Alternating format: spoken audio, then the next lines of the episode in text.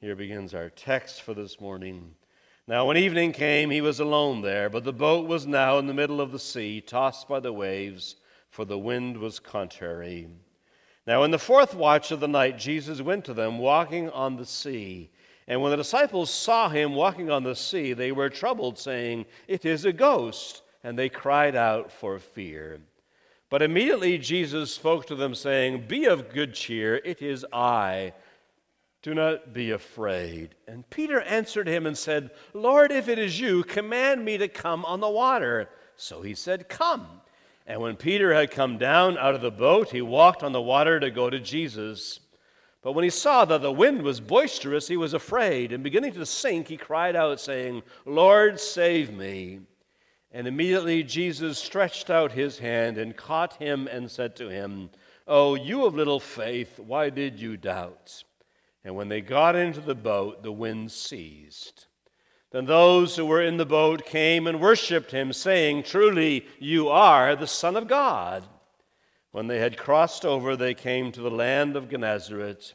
And when the men of that place recognized him, they sent out into all that surrounding region brought to him all who were sick and begged him that they might only teach the hem of his garment. And as many as touched it were made perfectly well. This is the word of the Lord. After the proclamation of God's word, we'll praise God with the words of Psalm 65, stanzas 3 and 4.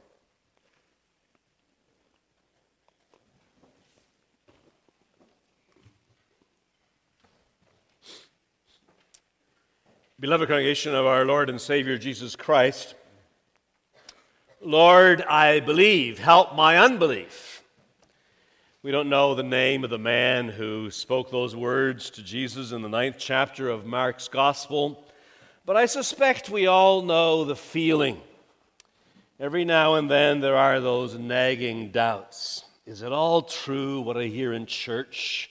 What I am brought up to believe. Does God really love me? This cross of Jesus, is it really for me? A new heaven and a new earth. Is that really going to happen? Deep down, many Christians worry about questions like this, but they're ashamed about that, and so they don't speak about them. They suppress them, hoping they'll go away. The result is that sometimes there are also members of the church who wonder, am I the only one who actually feels this way? But no, unbelief and faith and faith and doubt, these go hand in hand. The man in Mark 9 is saying it for all of us Lord, I believe, help my unbelief. But you see, the, the, the great message of the gospel is that the Lord Jesus doesn't leave us as victims of doubt and unbelief. He has his means whereby faith is victorious for the people of God. We see that in various ways this morning. It's a beautiful text, although not an easy text. People have read an awful lot into it. It's often been allegorized, we call it. There are people who have seen the ship as the church and the waves as the pressures of the world and so on and so forth. And all we need to do then is keep looking Jesus in the eye so that we don't sink in the waters of unbelief. But the story is neither parable nor allegory. It's a story in which real events happen. There was a real boat, and there were real disciples, and the waves were real, and so was the doubt and the unbelief. But when we take a closer look at the passage, we get a tremendous amount of encouragement. And so God's word comes to you under this theme this morning. The Lord Jesus reveals his majesty on the Sea of Galilee. We'll talk about the revelation of the Lord Jesus as occasioned by fear, the salvation of the Lord Jesus as occasioned by doubt, and the adoration of the Lord Jesus as occasioned by faith. So we'll talk about the revelation, the salvation, the adoration of our Lord Jesus. And these are brought about by way of people's fear and doubt and their faith. Brothers and sisters, uh, sorry to speak about school on a Sunday morning, But when a teacher wants to test the progress of his students, he or she usually does that in a gradual kind of fashion. You don't just spring a final exam on your students. You give them quizzes and you test and tests that will precede the final exam. Well, it seems that our Lord Jesus, the good teacher that he is, is doing something like that in our text. Our, lead, our, our Lord wants to bring his people to the point where faith wise they are going to stand on their own two feet. He's not interested in developing people who are always dependent on his physical presence. He wants them to just believe even when he's absent. You can see something of that on, Mary, on, on, on, Easter morning. Mary Magdalene, when she finally recognizes the risen Jesus in the garden, she wants to cling to him, never to let go of his physical presence.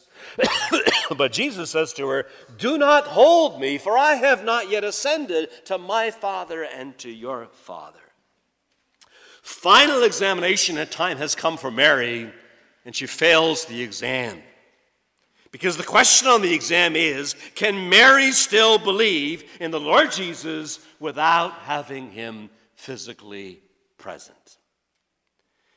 No doubt the fact that that is the goal towards which Christ must work and is being brought home to our Lord here in, in, in this Matthew 14. Because here he hears about the horrible death of John the Baptizer.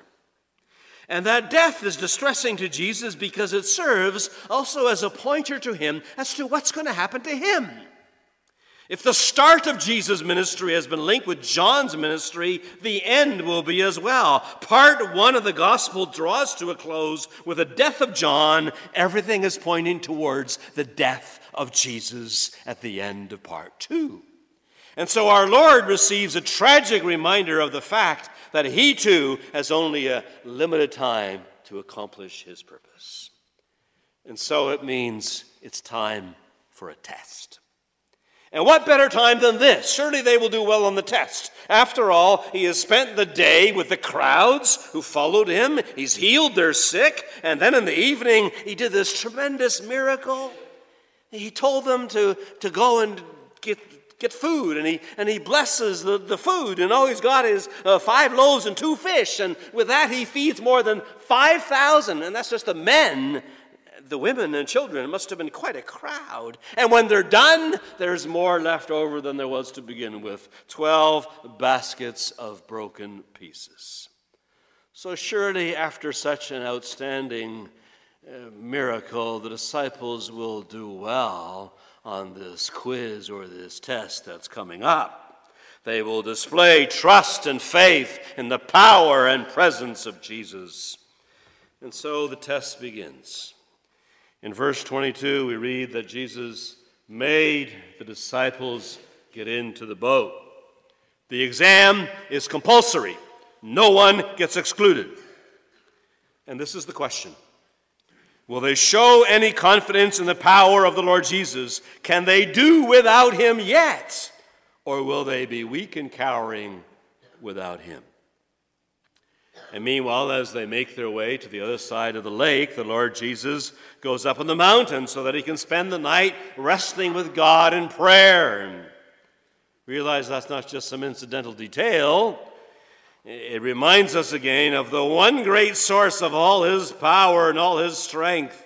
It's not simply the fact that he's a divine that allows him to do all these things. Look at him in the Gospels. He goes again and again to the hills to pray, to wrestle out God's will. If Jesus needed to pray and to wrestle things out with God, don't you think you need to do that too?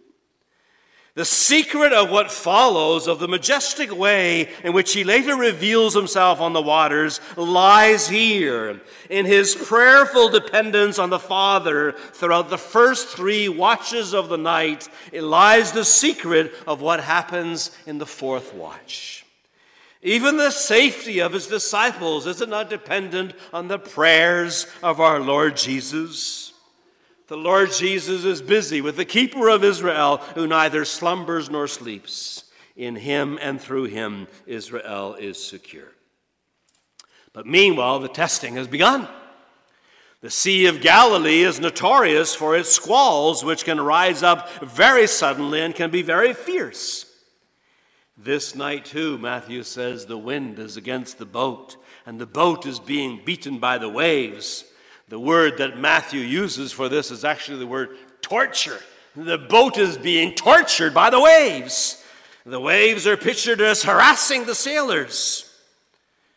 They are throwing them to and fro. Don't think too lightly about this. Have you ever been in a boat when the wind comes up and the storm clouds come and there are waves that seem to be big enough to swallow up your little boat? Who would not fear? Who would not think that this, this may very well be the end? It seems that in the case of the disciples, this torture may have gone on for a while too, for, for Matthew suggests the reason they are so far from land is precisely because of the force of the storm upon them. The disciples are at their wits' end, so to speak. They have been buffeted about for some time, and it's when they're in that state of mind that they see someone walking on the water, and the thought comes to them that it must be a ghost, it must be a, a phantom of sorts. Notice what, what, it, what it says. They were, they, they, they, they were troubled. Literally, they were terrified, saying, It is a ghost. On the one hand, it's not so surprising that they should come to that conclusion, for the idea that there were spirits of all kinds and all kinds of sea creatures hidden in the deep was there in Eastern thought and probably also in Eastern fishermen. Besides, even 21st century man is still looking for the Loch Ness monster. And besides, what else could it be? Do you actually expect somebody to come walking on the water? Surely this had never happened before. Besides, the fourth watch is between 3 a.m. to 6 a.m. in the morning after a mind stretching evening with the Lord Jesus and a grueling, sleepless night. Is it a wonder that they might think this? It is a ghost. But on the other hand, should the disciples not be stronger than this here? After all, the test they are undergoing here is not a new test. This is a review of material they already covered.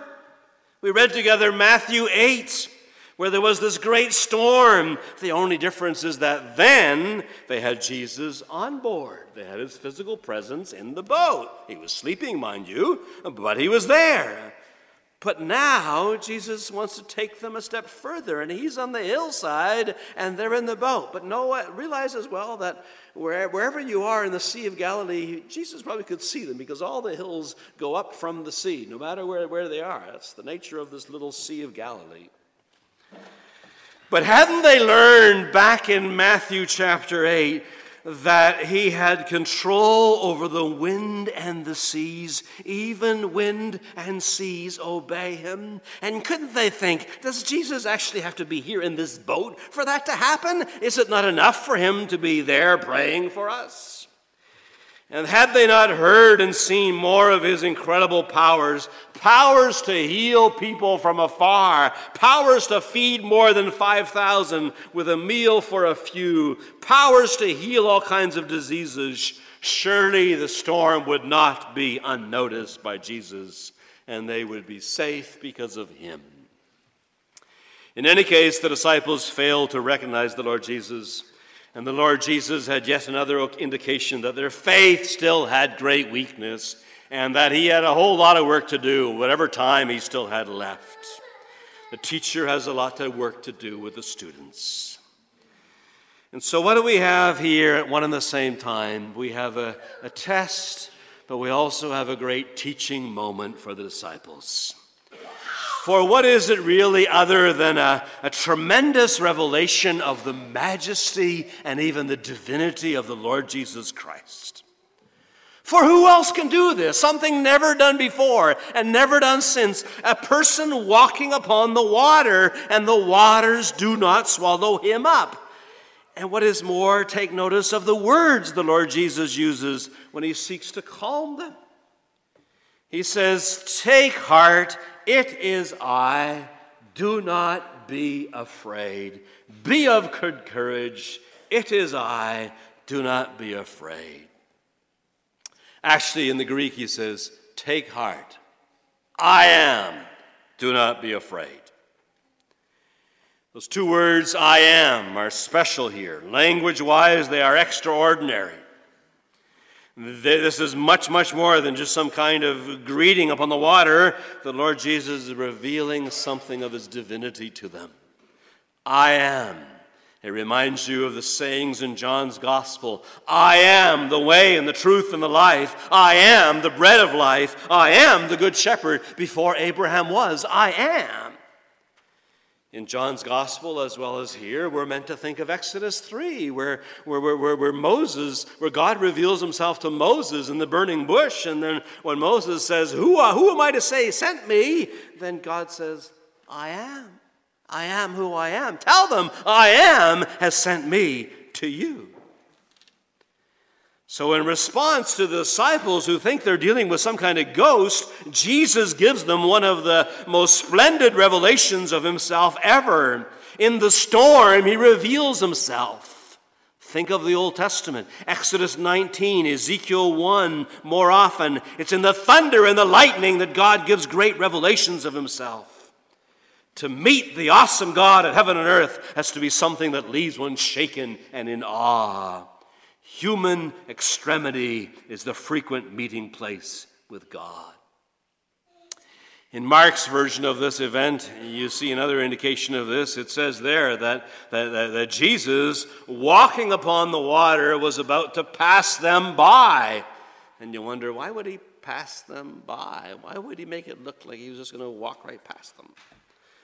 But isn't that a reminder of how the Lord revealed himself in Exodus 33 and in 1 Kings 19? Moses must be tucked in the clefts of the rock while God's glory passes by.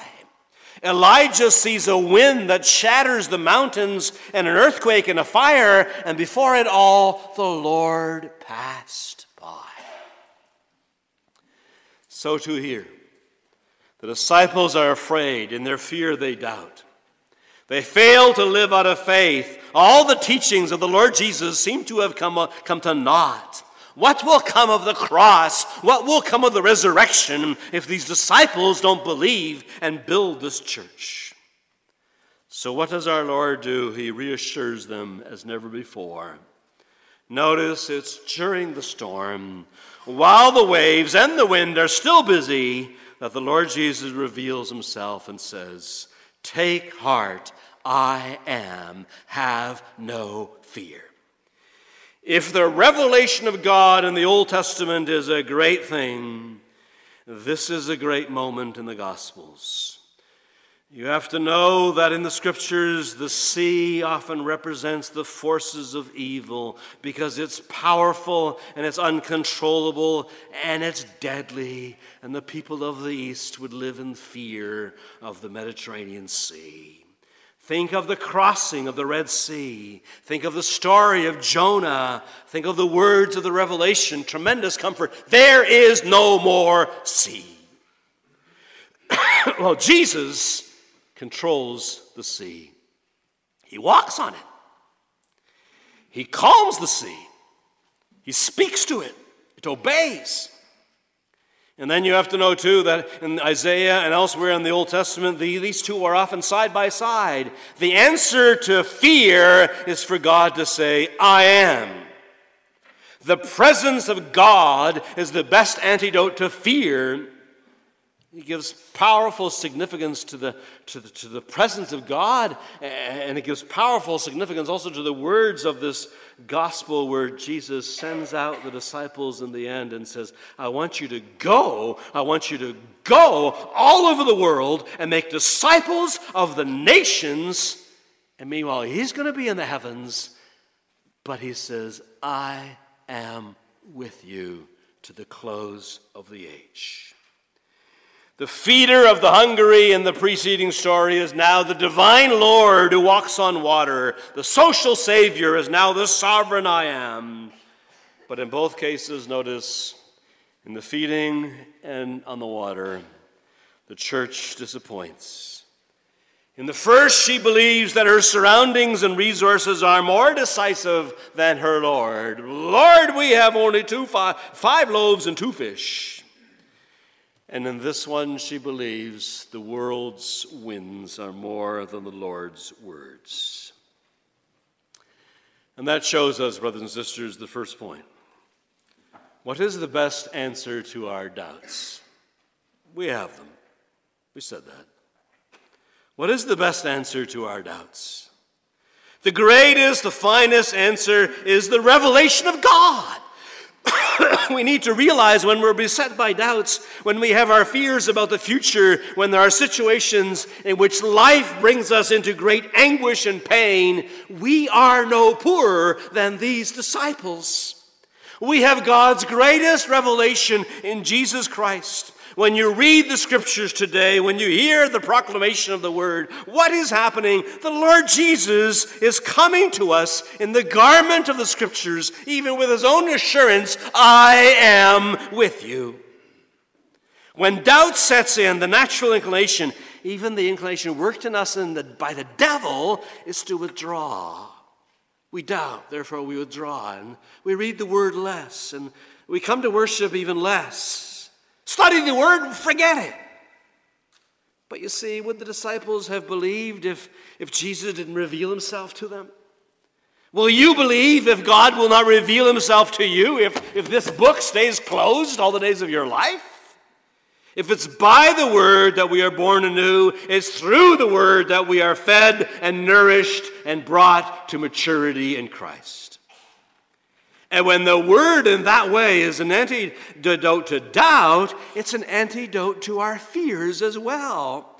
Today we can have fears fears about the future of the world, fears about the future of our families, fears about all kinds of things. But what is better than to seek refuge in the revelation of God in Jesus Christ? Somewhere I read about a man who was a sailor in World War I.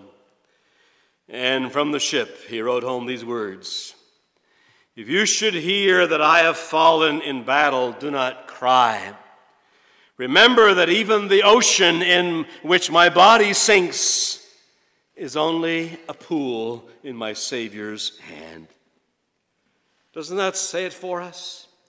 The Lord Jesus reveals himself here to the disciples. He died, he rose, he ascended, and he sits at the right hand of God. And what does he do there? He rules the world. He rules over land and sea. He governs the church. All things are in his hand. Think about this. The whole world, all in the hands of the one who loved us so much that he gave his life for us. The ocean, only a pool in the Savior's hand. What then are the mountains? What then are all those problems that you're laying awake at night about? Things that are major to us, they are minuscule to Him. What He said to His church there in the boat, He says to His church today Take heart, have no fear, I am, rules the world also today. We see more of that here, for there is this one fascinating figure in the, in the Gospels, namely Peter. And Peter is always the fumbling, impulsive sort of guy that we can all associate with. There are many who commend Peter for what he does here, but we should notice that it begins with doubt. Whereas, especially fear is what brings about the first miracle, especially doubt, which brings about the second, this event. For Peter, in response to that revelation of Christ upon the water, Peter should have said, It's enough, I believe. If Jesus can walk in the water, on the water, he must be God. If he can do this, he can do everything. But Peter's words begin with an if. If it is you, tell me to come to you on the water. It begins with doubt. If it is you. Not that it's all doubt, there's faith here too. Notice what he says If it is you, tell me to come. He knows. Power rests in the command of Jesus. Eh, Jesus just has to say the word. Faith and doubt are in the balance together. The question is not just is, is just which one can tip the scales more. It's not just help my unbelief, it's also, Lord, I believe. And think of that. Didn't it take some faith to in Jesus for Peter to actually get up out of the boat and, and stand up in the water and walk? I, it's beautiful. Peter, the fisherman, the man who all his life had to contend with the waves and had and the water, is now walking upon the water. The man who all these years needed that fishing boat to make his living, he can do without that old boat. And notice too, the storm is still raging here. And so there is faith on the part of Peter. He leans on the edge of the boat. He brings up the one leg, he brings up the next leg, and then doesn't it take faith to actually try to stand on the water and to be vertical? This is Peter. What is it but a celebration of faith? What is it but a joyful discovery of so many how so many things are possible in Jesus Christ our Lord? Think of Paul. I can do everything in Christ who strengthens me. That was Peter that day. But where there's faith, there's doubt.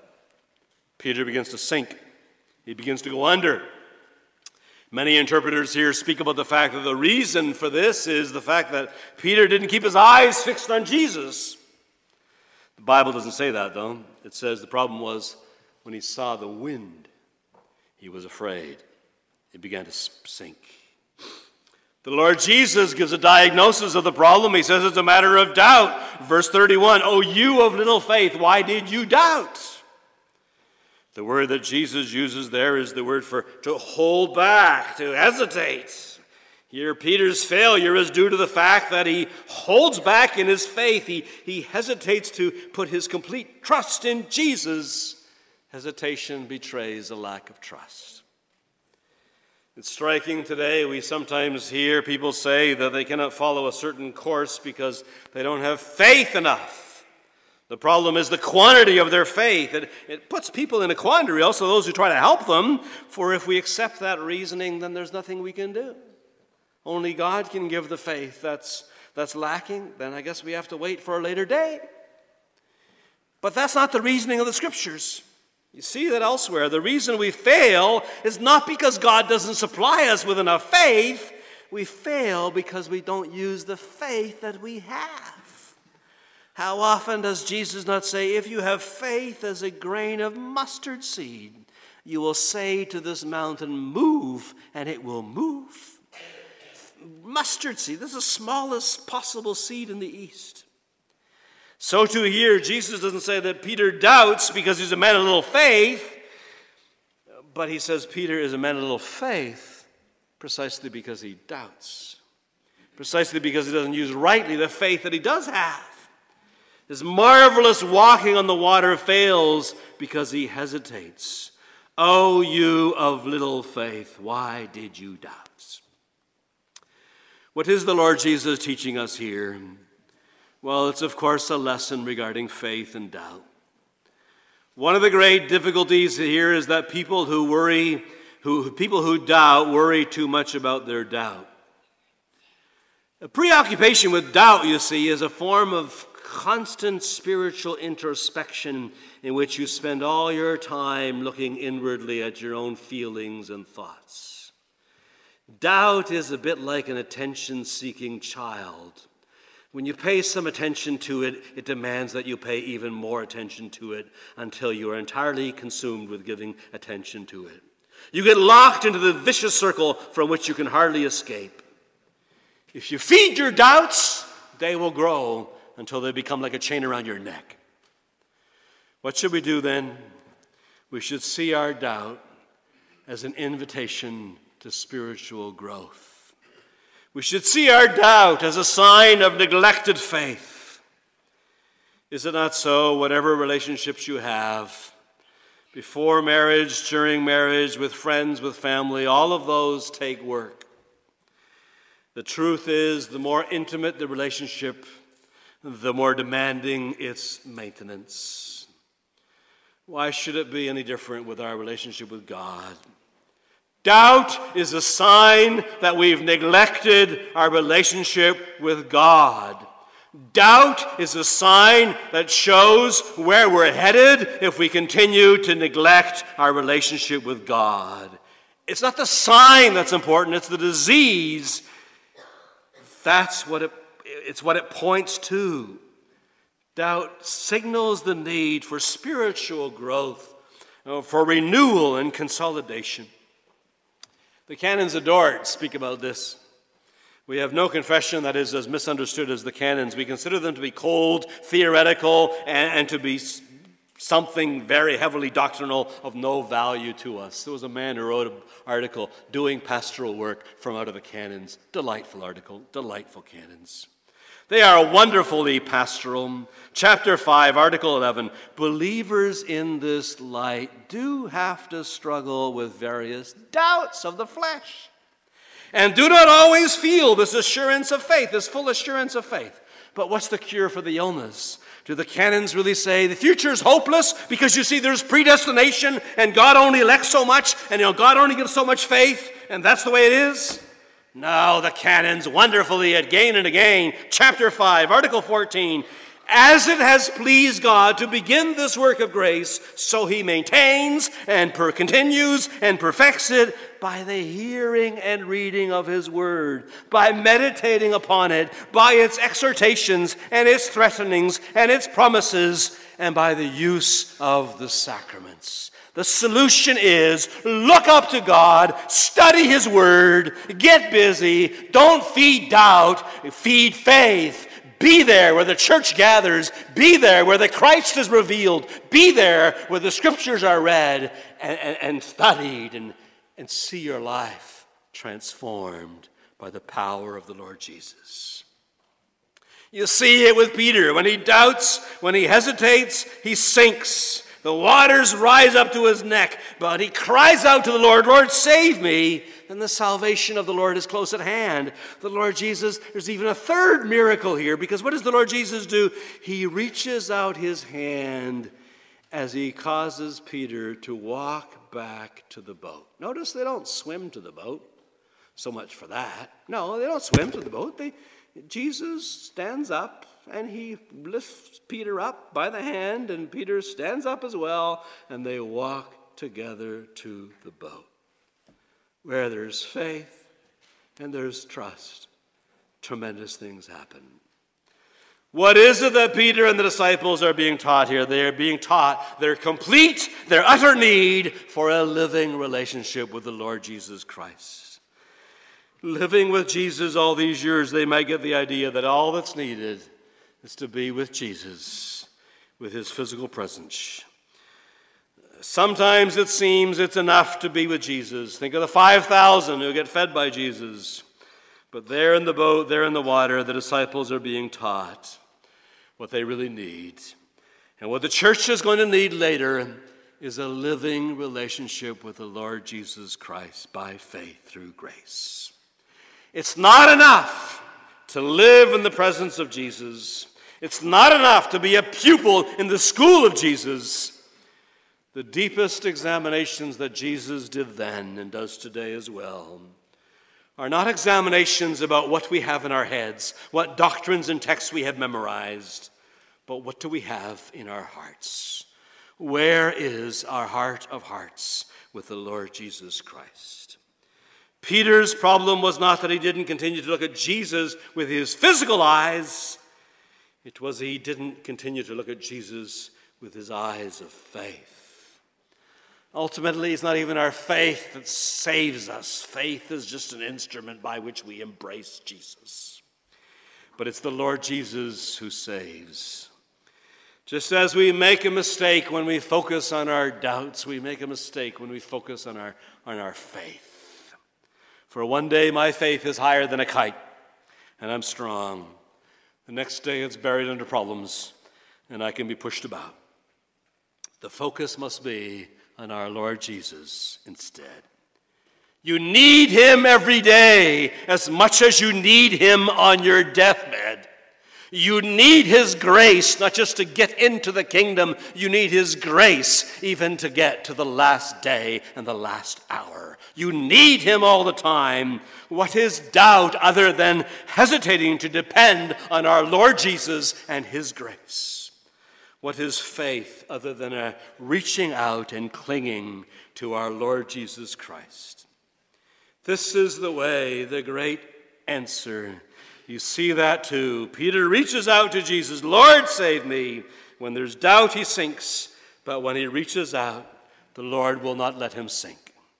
He never leaves us nor forsakes us.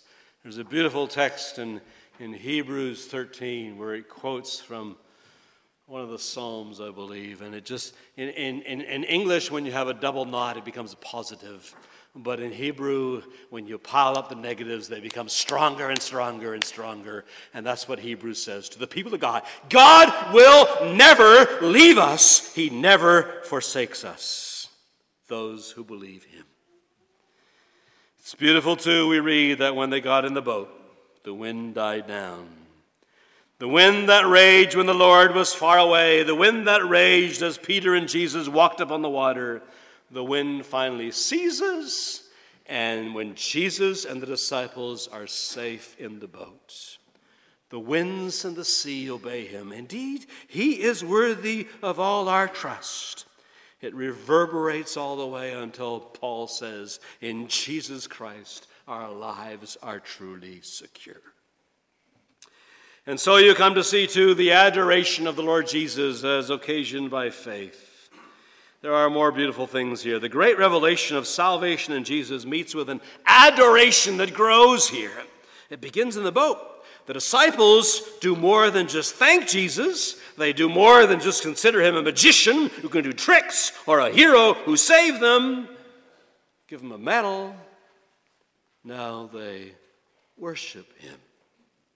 They cry out, Truly, you are the Son of God. Those are always great moments in the Gospels. It's the point of the Gospels when finally people worship Jesus. This is the, the line, the, the plot line of the Gospel according to Mark, for, for instance. At the very beginning of the Mark Gospel, it's very striking. The demons know exactly who Jesus is, and he, they tell him exactly who Jesus is. And what does he do? He tells them to be quiet and speak no more. And throughout the Gospel, they never speak anymore. And then the big question is are the crowds actually going to find out what the demons know? Are the disciples going to learn what the demons know? And it's not till the end of the gospel on the cross that this, this Roman soldier is the one who cries out, Truly, this was the Son of God.